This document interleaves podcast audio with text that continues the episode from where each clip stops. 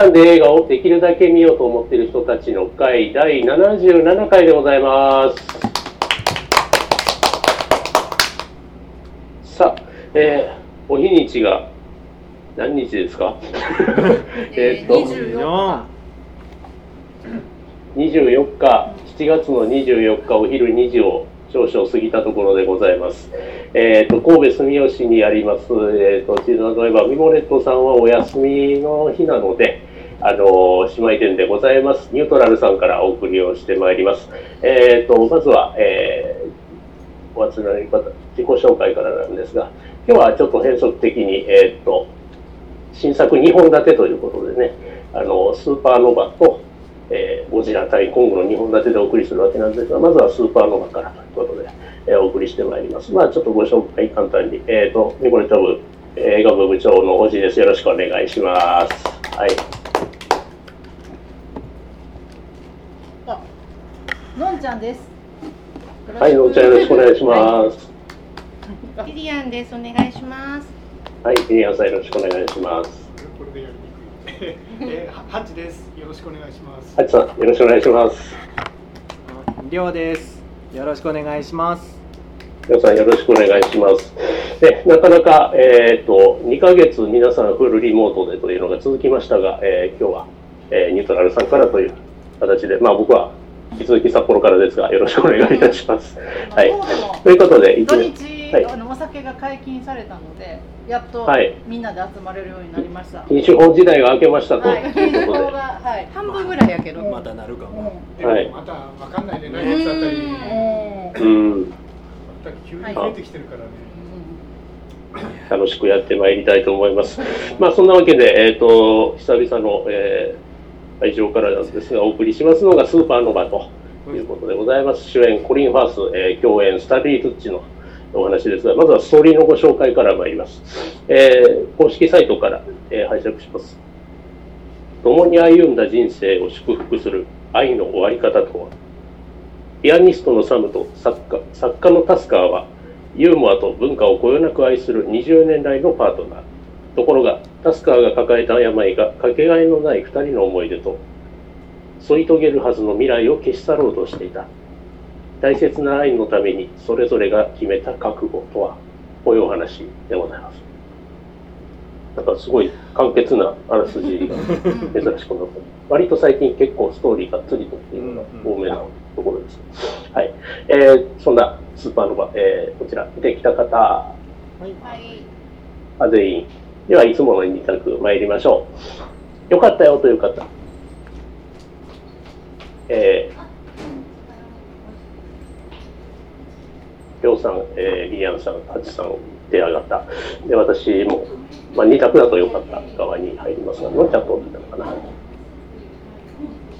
うんじゃあちょっとお客様対応。あそうです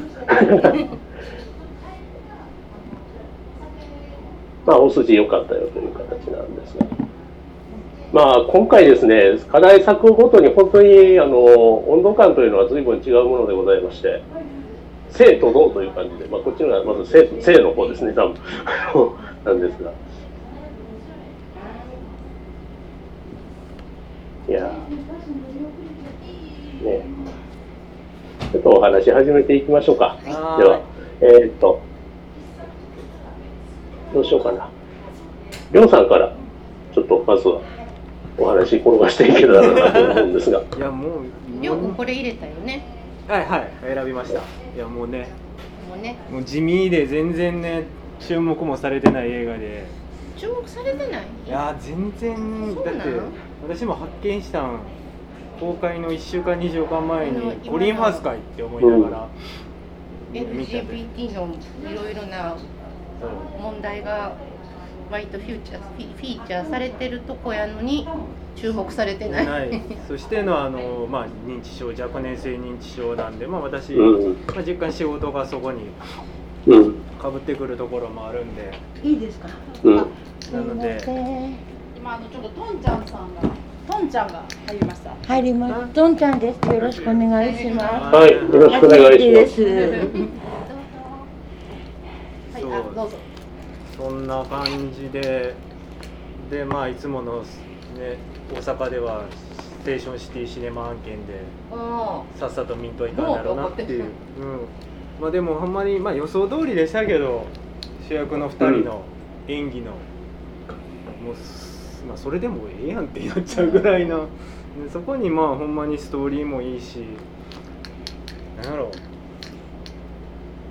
う盛り上がるそんなに大きく盛り上がるわけでもなくやけどもずっとじんわりずっといい話やし、まあ、そあとはもう湖水地方の風景と、それよりもなんかもう何もないようなところのこう絵がすごい綺麗やったかなとなんか車の中の狭い空間やけれども、うん。その中での2人の距離とかもうほんまに一個一個のところがすごいまあ全部ほとんどどこの場面もすごい好きやなっていう映画やったなと思いますけどコリン・ファースかっこいいうん。という感想そんな感じでしたねほんま。今回はあのパンダさんがツイッターで今日いらしてないけど、あのリリアンには悪いけどコリン・ファースの良さが今まで分かってなかった え分かってなかったんかいと思ったんやけど分かってなかったけどこれを見てちょっと分かりましたって書いててくれてそうやろ遅いわと思いながらそうやろと思い うん。言ってはりましたうちで。いやいやねコリン・ファースでもだいぶなんかおじいちゃんになったなとは思う。あそうだね、うん。そこはそうですね。あの、随分、海外しいおじいちゃんを今回、大丈夫ですかね海外しい言うたらあれやなんか、言いますおまあそうだねおじいちゃん僕はあの、さい、うん。うん最初の車の中の会話というのが本当にね、セリフ運びが絶妙で好きなんですけど、あのね、要はスタンリー・トゥッチが、あの、タスカーが地図を見ながら、あの、車走ってたところに、あの、ね、あの、えーサムの方が言うわけですよ。あの、ナビ買わへんのかって言うわけですよね。あの、カーナビ買わないのっていう話をしたら、し、静かに何か聞こえないか。私が君を無視する音だ。あれでもう二人の関係性であるとか、二人の性格とかがもう全部見えてて、本当にいいなというか、こう、イギリスらしい皮肉屋やな、みたいな。あ、イギリス人って感じがしましたね、あれは。すごい好きなんですけど。絶対アメリカ人じゃ、アメリカ人やったらそんな言い言い方してて喧嘩してるんかと思うけどイギリス人だから、まあああじゃれてんねんなって。もうどつき合いですよね、アメリカやったら。ね みたいな感じです。ごいいいなって思います。えーいろいろお話を伺っていきたいと思いますが、えー、もんちゃんいかがでした？そうですね。これあの言ったらもうあかんのかもしれないけどまあキングスマンの最後みたいな。どうしてもそれを思ってしまうっていうか あの後のうん。キングスマンの2のがもうみんなねあの解散して結局2人は仲いいからあんな風に暮らしていったんかなっていう風に見え出したらもうそうとしか見えなくなってきて。それとほらあれもあったあったやん。あの、えっとアベンジャーズのあのほらあのひ爪の人のやあーえっとローガンつローガンそうブラックパンサー？そうそう。うん。そうあローガンローガンとあなんかもう X メンですね。そう X メンのごめん X メンの方やね。うん。あのそう話ごっちゃになった。あそのなんかどっちものことをすごく思い出したなっていう。ああ、いや、あの、それやと、あの、完全にあの、髪が、髪型っていうかなんていうか、え ーこうそうそううんないね、まあ、あの、特等の、特等の男性がこそう。う、出てくる、そ。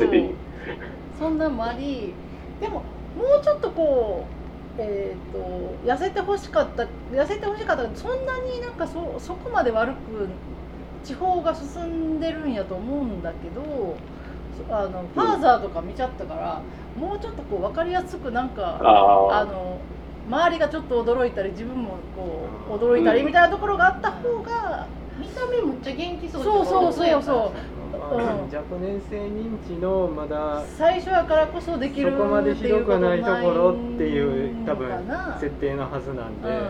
あのまだ、うん。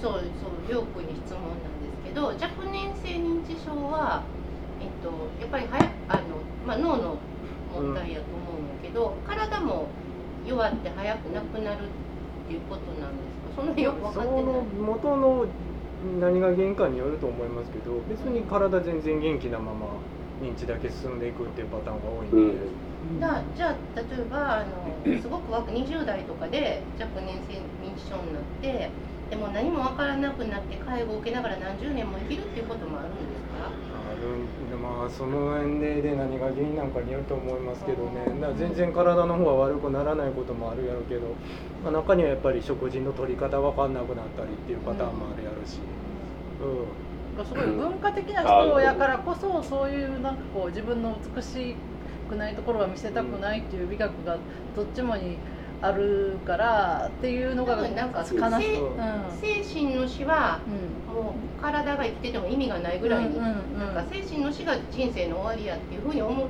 てる人たちなんやろうなと思う、うん。ここの話の中で一番きついのは自分が分からなくなっていってることが分かってるっていう、うんっていうことやと思うんで、うまあそれがまあそのうん。最後の方のあそこにつながっていくんですけど、まあ、その自分が、まあね、ほんまに最後はどうなっていくかっていうことも理解しはってるのにそれがままならないっていうことの厳しさっていうのででもそれはほんまにこの映画でしっかり伝わってきたかなとは思います。そう見てて。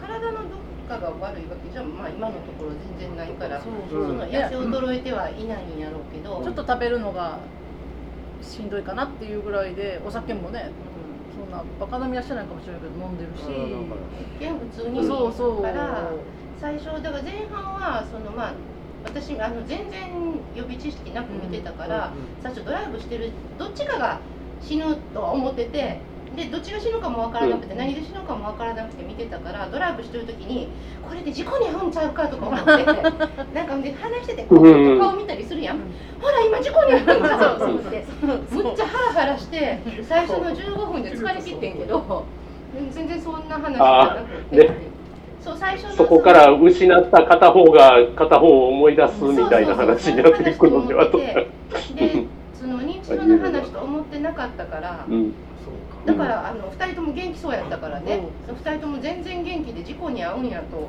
ただもう絶対事故やと思い込んでたから。でだからその後全然事故に遭わへんかったやんと思って。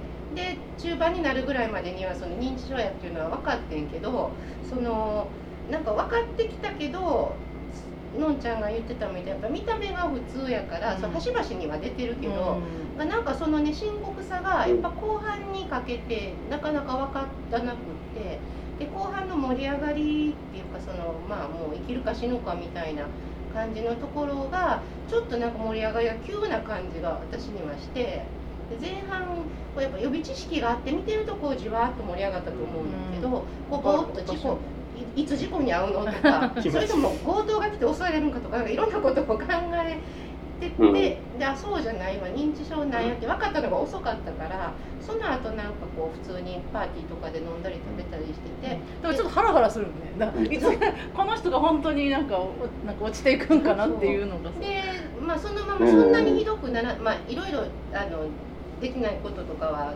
見せてくれるけどそこまでそのひどいことが起こらないままあのバーッとなんかもう生きる死ぬみたいなもう生き生きてられないぐらいの決意みたいなのが来たのはちょっとねなんか自分的には唐突な感じがしたのはあるかな。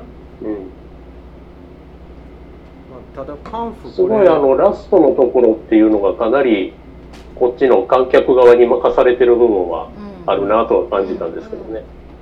これパンフ見たんですけどね。もともと逆やったらしいですわ、おおあそうそうそう。設定が？うん、だからサムとタクスカーの役をそう役が全く逆で想定してたらしくて。でもこの2人はいや逆だよねっていうのでこの配役になったらしくて。うんうんうん。だそう思うと逆またコリン・ファースがそっちの役やったらもっと元気そうやな そうめちゃ元気。体もでかいしさ、うん、そうそう。見た目のね。それは全然逆にして大正解やとは思うんですけどね。もう読んでてあそうなんや思いながら。私もどっちが病気になるかも知らなくてえコリン・ファースでかいけど、その海外しく介護するっていうのはコリン・ファースじゃないやろと思ってたからあそうそうそう。スタンリー・トゥッチの方がなんかこう愛する人のために海外しくなんかするタイプやったから、だからその病気じゃなくてなんか事故やと思い込んでたんですけどね。事故でなんかこう体の自由が利かなくなるとかそういう話と勝手に思い込んでたんやけどだからいろいろな面で思ってたのと全然違う映画で。ででも良かったです。あの私あの「シングルマン」っていう映画があってこれもあ、ありましたね。コリン・ファースがゲイの役なんですけどこれはその愛する人が死んだ後の話なんですけどねうんうん。でそれもあのそれがもう素晴らしすぎてもうむちゃくちゃ綺麗な映画で皆さんに見てほしいんですけど素晴らしすぎてやっぱゲイで相方が死ぬみたいな映画やからいやもうシングルマンと比べたらもうあかんでしょうとか思いながら見に行ってしかもあの事故で死ぬとかを勝手に思ってるし見に行ったんやけどなんかちょっとあの別物やったので全然良かったですね。あの予想してたのと全然違って全然良かった。でうん。えっ、とロードムービーよねこれ。そうそうだからロードムービーの良さもすごいあるしでそのうん。まあ愛愛の映画っていうののそのお互いの愛情恋愛映画的な良さもあるしでえっ、と生と死についても考えるしあと安楽死についても考えるし、結構あの話自体はそんなすごいこう起伏がある話じゃなくって割とこう割とシンプルな話やねんけど中身は案外ものすごく盛りだくさんやなと思いました。うんポンちゃんは見に行かれたんですか？スーパーノヴァいやべん見損ねたんですあ、あそうなんです。あ、そっかそっかごめん。あ、そうなんですね。もうあのえっ、と大阪の映画の友達なんかでも「あれいいよこれいいよこれいいよ」みんいくつも紹介してもらってもなかなかあの私一人で映画館行けないんで誰かがいないとあ行けないタイプなんです、うん。今でも。若い時あの小さい時からそうなんですけど。で友達と「これ行くよ」って言ったら「はい行きます」みたいなついていく方で。でこれはあの友達に声かけたんですけどちょうど日程が合わなくって、あら、見れてないんですよ。どなたか他に方から評判聞いたりとかはなかったですか？今回このスーパーノヴァは。どうでしょう？あのなんか難しいよ理解できるかあんたに うんいやいやいやシンプルですよ難しい映画ではあるねっていうことですね。であの考えるからねよーく見るよって言って言われてて、ほな一緒に行こうって言ったら全然日程が合わなくってうん、結局見れてないんです。ああ、関西だとちょっと終映が多いですか、だいぶ。ちょっと2週目がひょっとしたらどっかあるかもしれない。終わってるうん。うん。うん終わってるし先月結構あったみたいだったんですけど、うすぐ回数減ったし、あのなんあか、そうですか。あのはじめ新聞でこう出ててもいつの間にかうん。日にちがこれだけでっていう感じで、うん。あ行けなくなったっていう。なかなかね、あの、今、スクリーンは空いてるとはいえ、席数であったりとか、その辺のバランスでちょっと損した作品になっちゃったのかなという感じはすごいしますね、今回ね。でうんなかなかあの予約が取りにくくって、はい。あのあ、まどうたしてもおスタ加の取ってる方が増えのでましたですかね。お願いします。あのスタンス取っててあのこの日行きますかって言ったらもういっぱいですとか、ううんん。だからあの神戸だったら元町の映画館あのちっちゃい映画館元町の商店街にありますよね、はい。元町映画館はい。あそこは本当取れなくってうん。すごいな。あもういいわみんな肉まん食べて帰るわみたいな感じで では、えー、とちょっとまた本編のお話にとはいようなたかっているところではあるんですが、えっと、あ、としちゃん行きました。またお一人来られました見て見てないので。あーののでは聞く人です。はい。今度からじっくりとという感じでしょうか。ハチさん、今回いかがでしたでしょう？んまあ、私は大体まあリニアさんとは違って、まあ、どんな映画かっていうのは一応知ってて見に行ったんですけど、でも話のこう運び方っていうか進め方っていうのがやっぱりすごくうまくて最初その、キャンピングカーで始まるところでさっき言ったその、ね、ナビの話ぐらいから始まって、え2人の関係って、まあ、恋人としては分かるけどあの職業とかっていうのは全然私そこまでは知らなかったから、何やってる人たちかっていうところはだんだんだんだんでも話を進めていくうちにだんだん分かってくるっていうそういう展開がずっと続いていくんだよね。うん。であのどっかにたどりあの家にたどり着いてなん誰の家かなと思って見ていると、会話のうちにあお姉さんの家だったとか、っていうようなことが少しずつこう明らかになっていくっていう過程がすごくね丁寧に描かれていてでそのエピソードの積み重ねで2人の関係がこう少しずつ少しずつこう、うん。だんだんだんだん分かってくる。でお友達の関係とか、でそういうストーリーの展開でで最後、まあ、あんまりこうドラマチックに盛り上がらない話ではあるけども最後あれを見っけてああってなるところは、まあ、一つの山があってっていう感じでなってくる。だからそういうまずストーリー展開がすごくいいのとあとは皆さん言われてるこうその風景ね。そのロードムービーとしてのこう一緒に旅をしてるような感じのこうムードとか風景とか。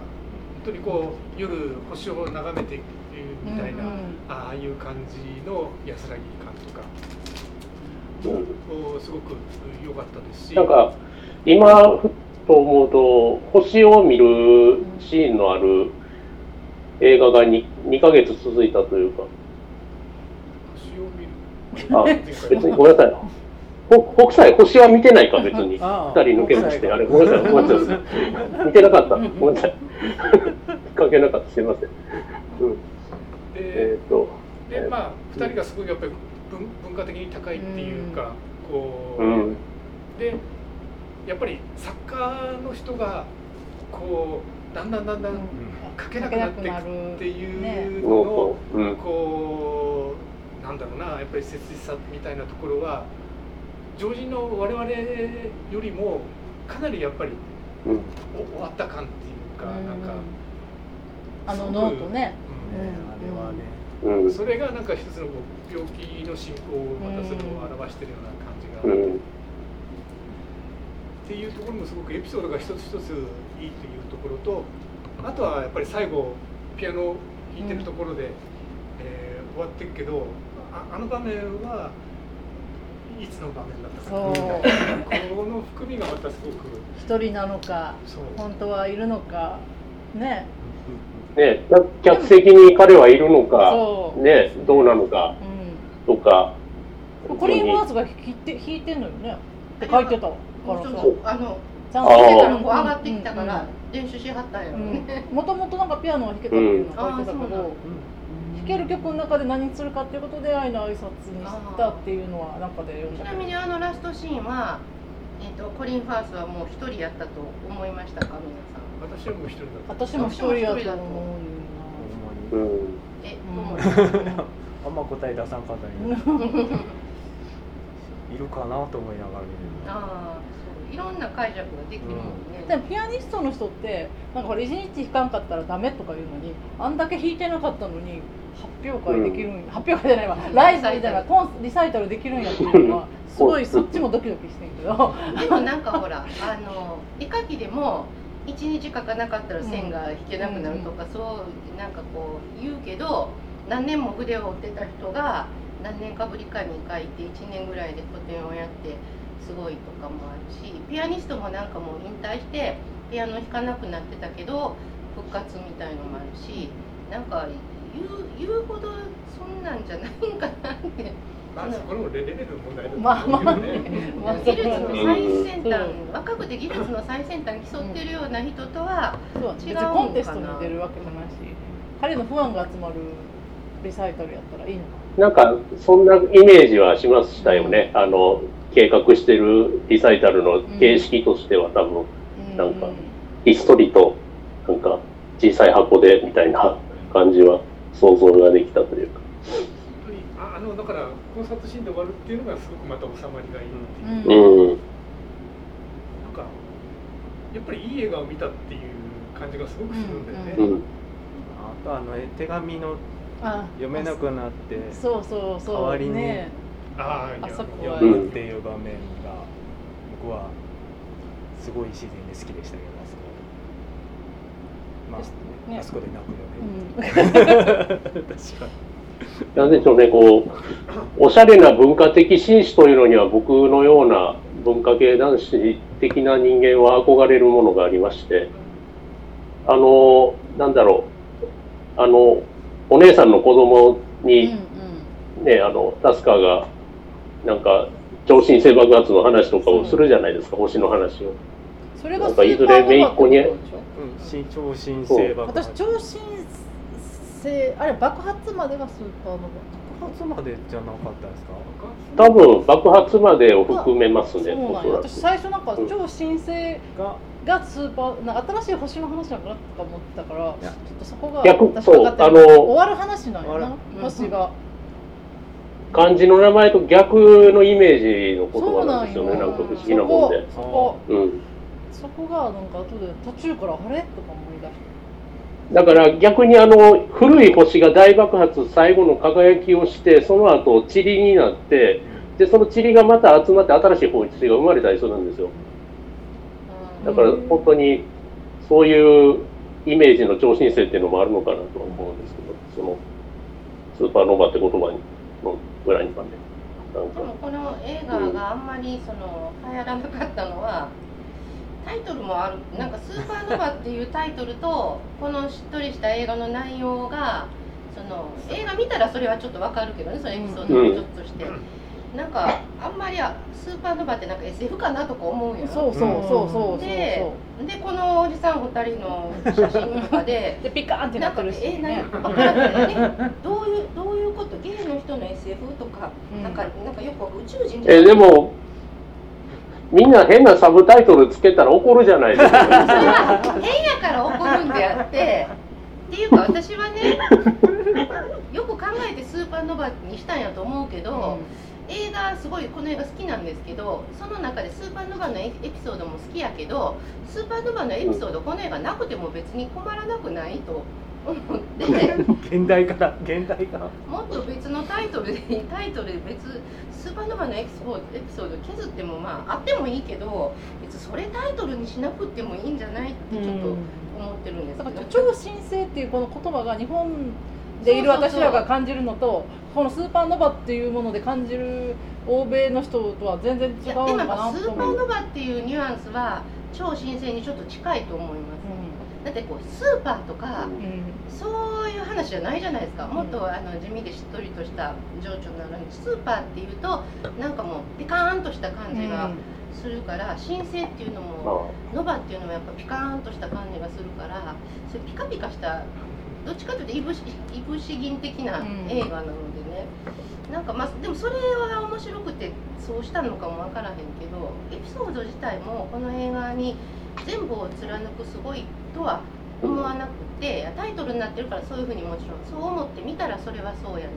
けど別にスーパーノヴァじゃなくてもタイトル違ってもっとしっとりした感じの、まあ、私が怒るようなしょうもないタイトルやとしてもの方がもうちょっとなんかこうおじさんおなんか不女子とかが見てくれたかもとかちょわかりやすいねタイトルっとなんかこうピカピカしすぎな感じがする。タイトル問題がちょっとまた別方向のが生まれましたね。逆方向の。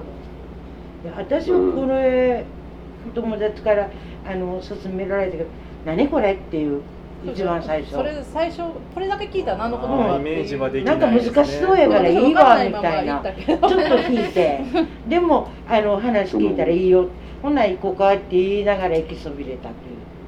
まあ題名から中身は絶対イメージできない。できない。映画ですよね。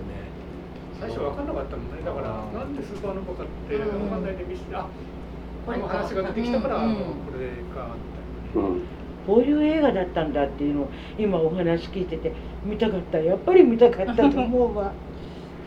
うん。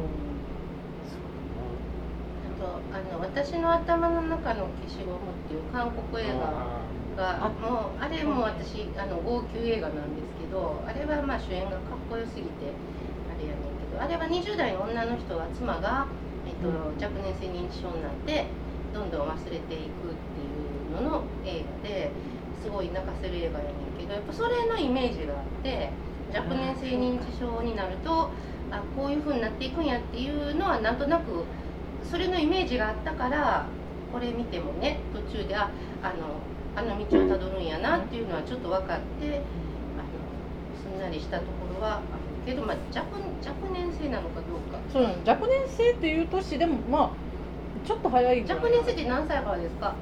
まだ60とかもそうやあでもあそうなんだ。って30代ぐらい20代ぐらいから若年性あるし。多分多分50代とかそのぐらいと思う。けど560代やったらまだ若年性なのそうか。全然。あファーザーみたいなやつえーちゃんとした、ちゃんとしたっどってちいうか。かっていうと認知症って言われたらイメージするのはもう7075超えてから。おおそっか。ですね。定義的には65歳未満で発症する場合、若年性認知症と呼ばれますということらしいですけどね。うん。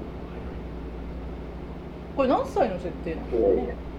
えじゃあいい感じだから、60ぐらいとか、そういう、差し掛かるぐらいとか、そういうイメージな感じがしましたけど。まあでも作家で60代だったらまだまだね、まだまだね。油が乗り切ってる時やもんね、そう思うと悲しさしか。うん。ちょっとかっこよすぎるよね作家とピアニストとかね。スやしね。かっこよすぎるわ。かっこよすぎる感はありますかね。えスタンリーあのーホームパーティーに集まってる中で、要はその、なんだろ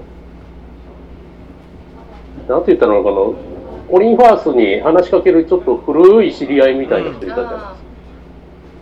あ、君まだ知らんかったんかごめんみたいな言うた。あの、はいはいあれはどっちかの元彼とかなのかしら。なんかちょっとそんなんな感ね、それの感じもしましたけど。何かあったんかもっていうちょっとなんかね、うん感じがありましたね。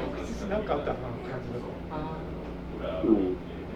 単になんかやったみたいのがあるのかなとも思った家族親戚だけの知り合いじゃなさそうな感じはするな、みたいな感じはして彼はなんか思いましたけどね、う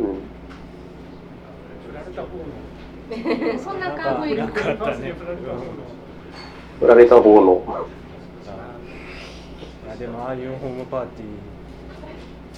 いいね。そうそう。ああいうの ホームパーティーのシーンが割と好きでああいうなんかテーブルの絵とかすごい見てしなんかすごくこう豊かな感じに見えんねんけど見たらボーンとお肉とサラダとパンがどんどんどんと置いてあるだけでそんなすごいものをごちそう食べてるわけじゃないねんけどあとグラスがいくつもあってワイン飲んだりとかお酒飲んだりしてるだけやねんけどなんかあの欧米のこういうホームパーティーのシーンっていいよね？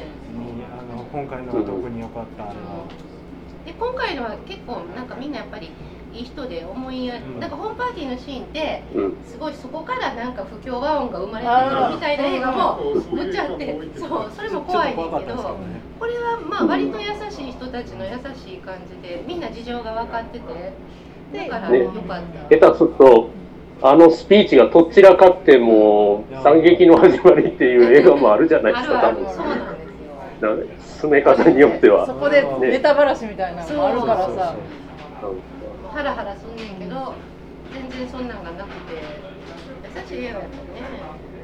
そうですねあの君はそんなことを考えていたのかとか言ってわめくコリン・ファースみたいな絵面も想像はできるじゃないですか、あるある。そういう映画もあるあるある。うんロードムービーも好きやしそのホームパーティーのシーンも好きやし。でこの2人もねあの普通の普通のファッションっていうかまあ、うん。見た感じ普通やねんけど多分あのインテリの人たちが着るようなものを着てインテリの人たちが持つような食器とか道具を持ってまあまあちょっとできすぎてんねんけど見てて目に心地いいよね。キャンピングカーの中もなんかあのキャンピングカー好きやから見るのがすごい楽しかったし。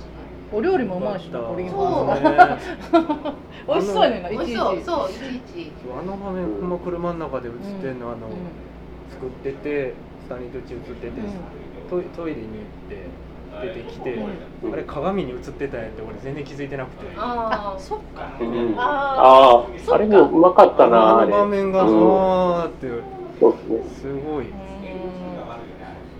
あそこも好きやったな。狭い空間の中でうまいことうまいいねやねでこれあの撮影してたんがマザーレスブリブルックリンっていうあ映画の撮影してた人らしくて、はいあの映画もすごいんですけど、あマザースプランクにもちょっと、うんむちゃくちゃいい映画なんですけど。まあもうぱり撮影って大事やっぱ大事なんですね。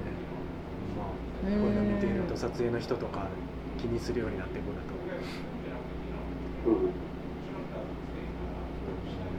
ん。あれあれそういやあの空き家ななんなんですかあれ？あ民宿？なあれなんかウィークリーマンションな最後の、あの借りるやつ。うん。ウィークリーマンションっていうかなんていうの？担当そういうの担当の何々ですみたいそうな貸し貸し別荘？貸し別荘あー私最初はなんかそういうやつですよね。なんかその私の頭の中の消しゴムを見てたからそのなんてホスピスみたいに認知症の人とかその、うん。そういう施設かなと思ったら他の人いないから、うん。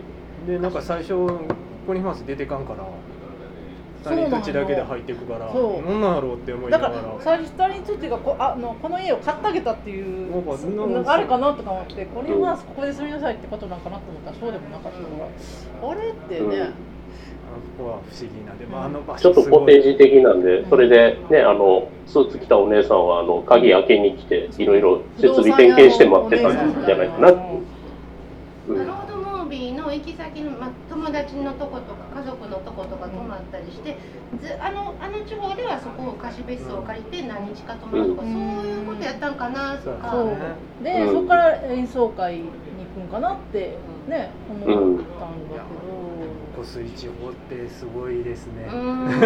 いいですね。どの辺なんですか？うんどの辺なんですよ。まあそのそのちょっと前にあのピーター・ラビットの2見てたんで。けどああそうもうそれ見損ねてまだみんな湖水地方がやっぱ綺麗な場所なんやなって。いやでも本当に来てかったね。海外嫌いやけど湖水地方やったら行ってもいいなっていうのも思うぐらいのうん。いい場所だった。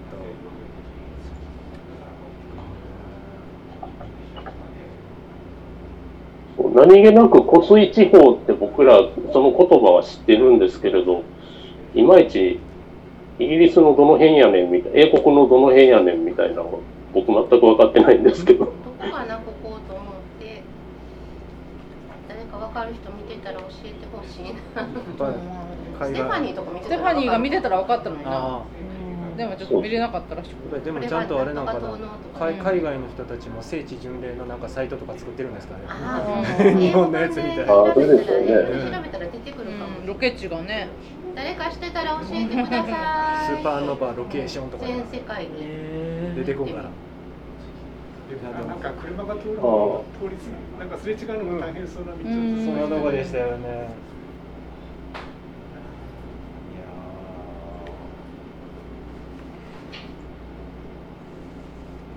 やなるほなんかそのベッドも良かったねベッドに2人が寝てる時も ぜどのベッドも良かったね。ーいやあのわ どのベッドもその良かった。であのちっちゃい。じちっちゃいの。実家のやつから。ちっちゃいベッドですよもう。あそこのですよ子供の頃のあそこもあれいいしあとキャンピングカーの中もいいし、あと最後のなんか別荘の時もいいし、子供のベッドから落ちるし、そう。なんか可愛かっもうあそこ大好きですわ。シングルベッドな。た。シングルベッド。でそのままになんかどのベッドもかった。人がシングルベッドに入って。そう。るイケオジ二そ人が。ういいベッドやったね。あれはもうたまらんでしょあれは。ベッド映画とも言えるぐらい。たくさんのベッドが出てきたそうですね。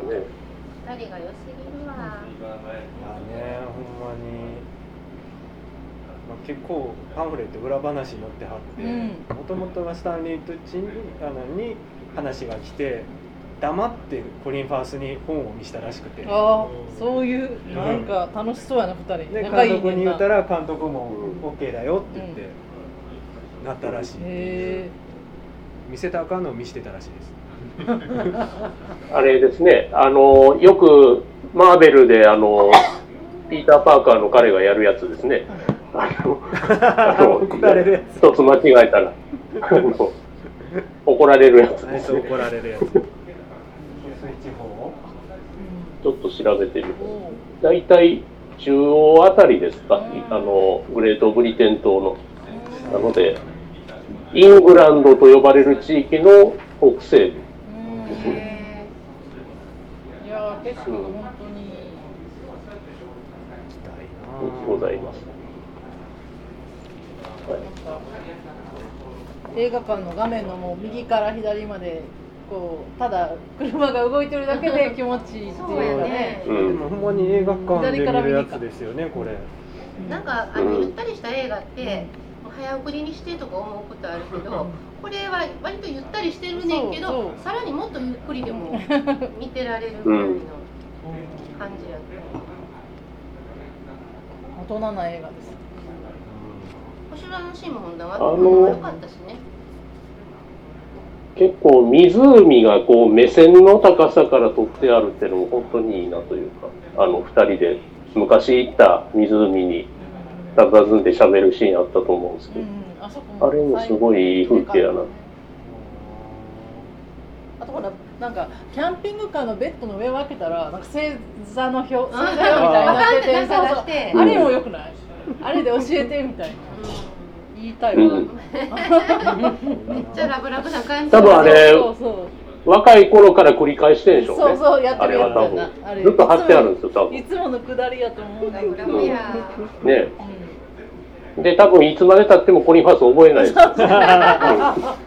覚えないふりをしてるんじゃそのためにないやっぱり聞くのがいいんじゃないか。そうそう、多分そうそう。え、あれって結局どうやっけってそうそうそう。言ってるんですよ、毎回。いそうそう。や覚えへんな、言うて。そう。まずあの星を探すねん、みたいな、こう、毎回やるんですよ。まっすぐ上がって。うん。めっちゃラブいい。いいな。いいな。うんンピングカーねういいですねんいいねうん。ねちょっとああいうの見キャンピングカーいいなという話。二人キャンプうん。うん。ゆるキャンはソロキャンが多い。うんでも二人まね、ゆでるキャンっていうのもありますけど、日本だと。これアメリカで作ったら俳優は誰と誰がいいかな。池内でしあょー。渋い池内でしょ？アメリカでだからローガンの二人ってやったあ あ。あそあこ。ちょっと年代二人離れてますからね。一番とこあもうそうあれやだか。ら若年性じゃなくて本当にもうボケてること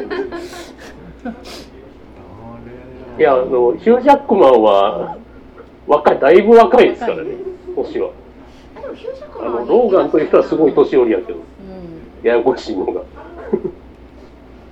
うん。誰がいいのかな。ねアメリカ版アメリカ版やったらもっとこう派手な演出とか盛り上げとかうんうんありそうやけうどね。ん。スタローンととかちょっとあでもほらおじいさんにス変わりそうやなでやってじゃあもう相方、シュワちゃんしかいない。うんそれやったらシュワちゃんとスタローンはそれはなんか全なんか全然違う面白そうやけるんちゃう？いやあの二人がこんなんやってくれたらでもそれは見に行くけどね、いいかどうかは分からないそれこそスーパーノバーっていう。あ派手な名前で。やっても大丈夫な感じがもうバンバン爆発のシーン。いや絶対タイトル変えるでしょ。今までの話は何だったのかという、感じがいたします。スタンリー・トゥッチはアメリカの人ですよね。でも、あそうなんかな。あそうなの？確か、確かそうだったと思うんですが。あ載ってない。ああ、ニューヨーク出身ですね、あぱーでもなんか品があるからね。ああのねイギリスすごい品のある方言われてもそうですよねって感じが、り。うん。あ、次のキングスマン出てますよ。そうそうそう。フえァーストエージェントに。死んでなかった？いやあれ別に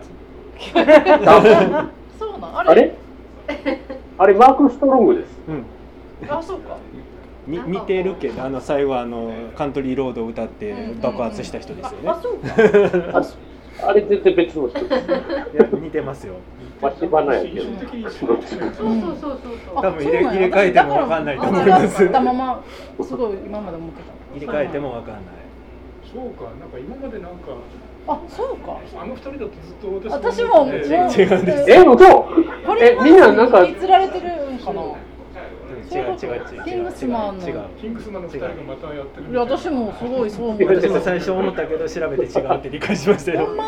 うん。そうなんや。そうそうそうそうスタンリすいー・トッチってませんでした私もなあんまりイメージはなかった。スタンリー・トゥッチって一番有名なやつ何？私見てるのはハンガーゲームまあ、プラダを着た悪魔が結構目立ったんじゃないかなと思うんですけど。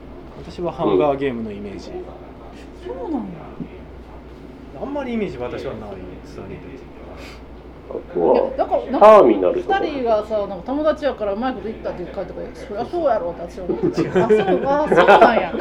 あそうかそら仲ええやろ。うんそうそう。キングスマンやもん同じ同じエージェントにいるから。マーリンではございます。あそうか。すいませんでした。まあでもいい映画でした。そうですね。もうねもうちょっと上映感多かったらね、ほんまに、うん。タイトルちょもっとね、時期的な、だいぶ公開とかも今回伸びたりしたのではなかったかしらというイメージがこんな。こういうタイプの映画の回で語られてないぐらいちゃう？あるかな？うちもなんか久しぶりですよね こういうタイプ。あそうはね。大体最近なんか大きいのやったら孫さんが嫌がるようなやつばっかり寸癖ゴジラみたいなそう孫さんこれ好きそうやなうんそう。いや好きだと思いますこれ来たらよかったのにな。土曜日がこれでもうんこれでもなった。んかなゴジラ見たっぽかった見てた。んのにね見てます。うん。まあ、ほんまにステーションシティそんなわけで、はい。みんな久しぶりにこう緩やかな映画をお届けいたしました。えっ、と、スーパーノマでございました。ありがとうございました。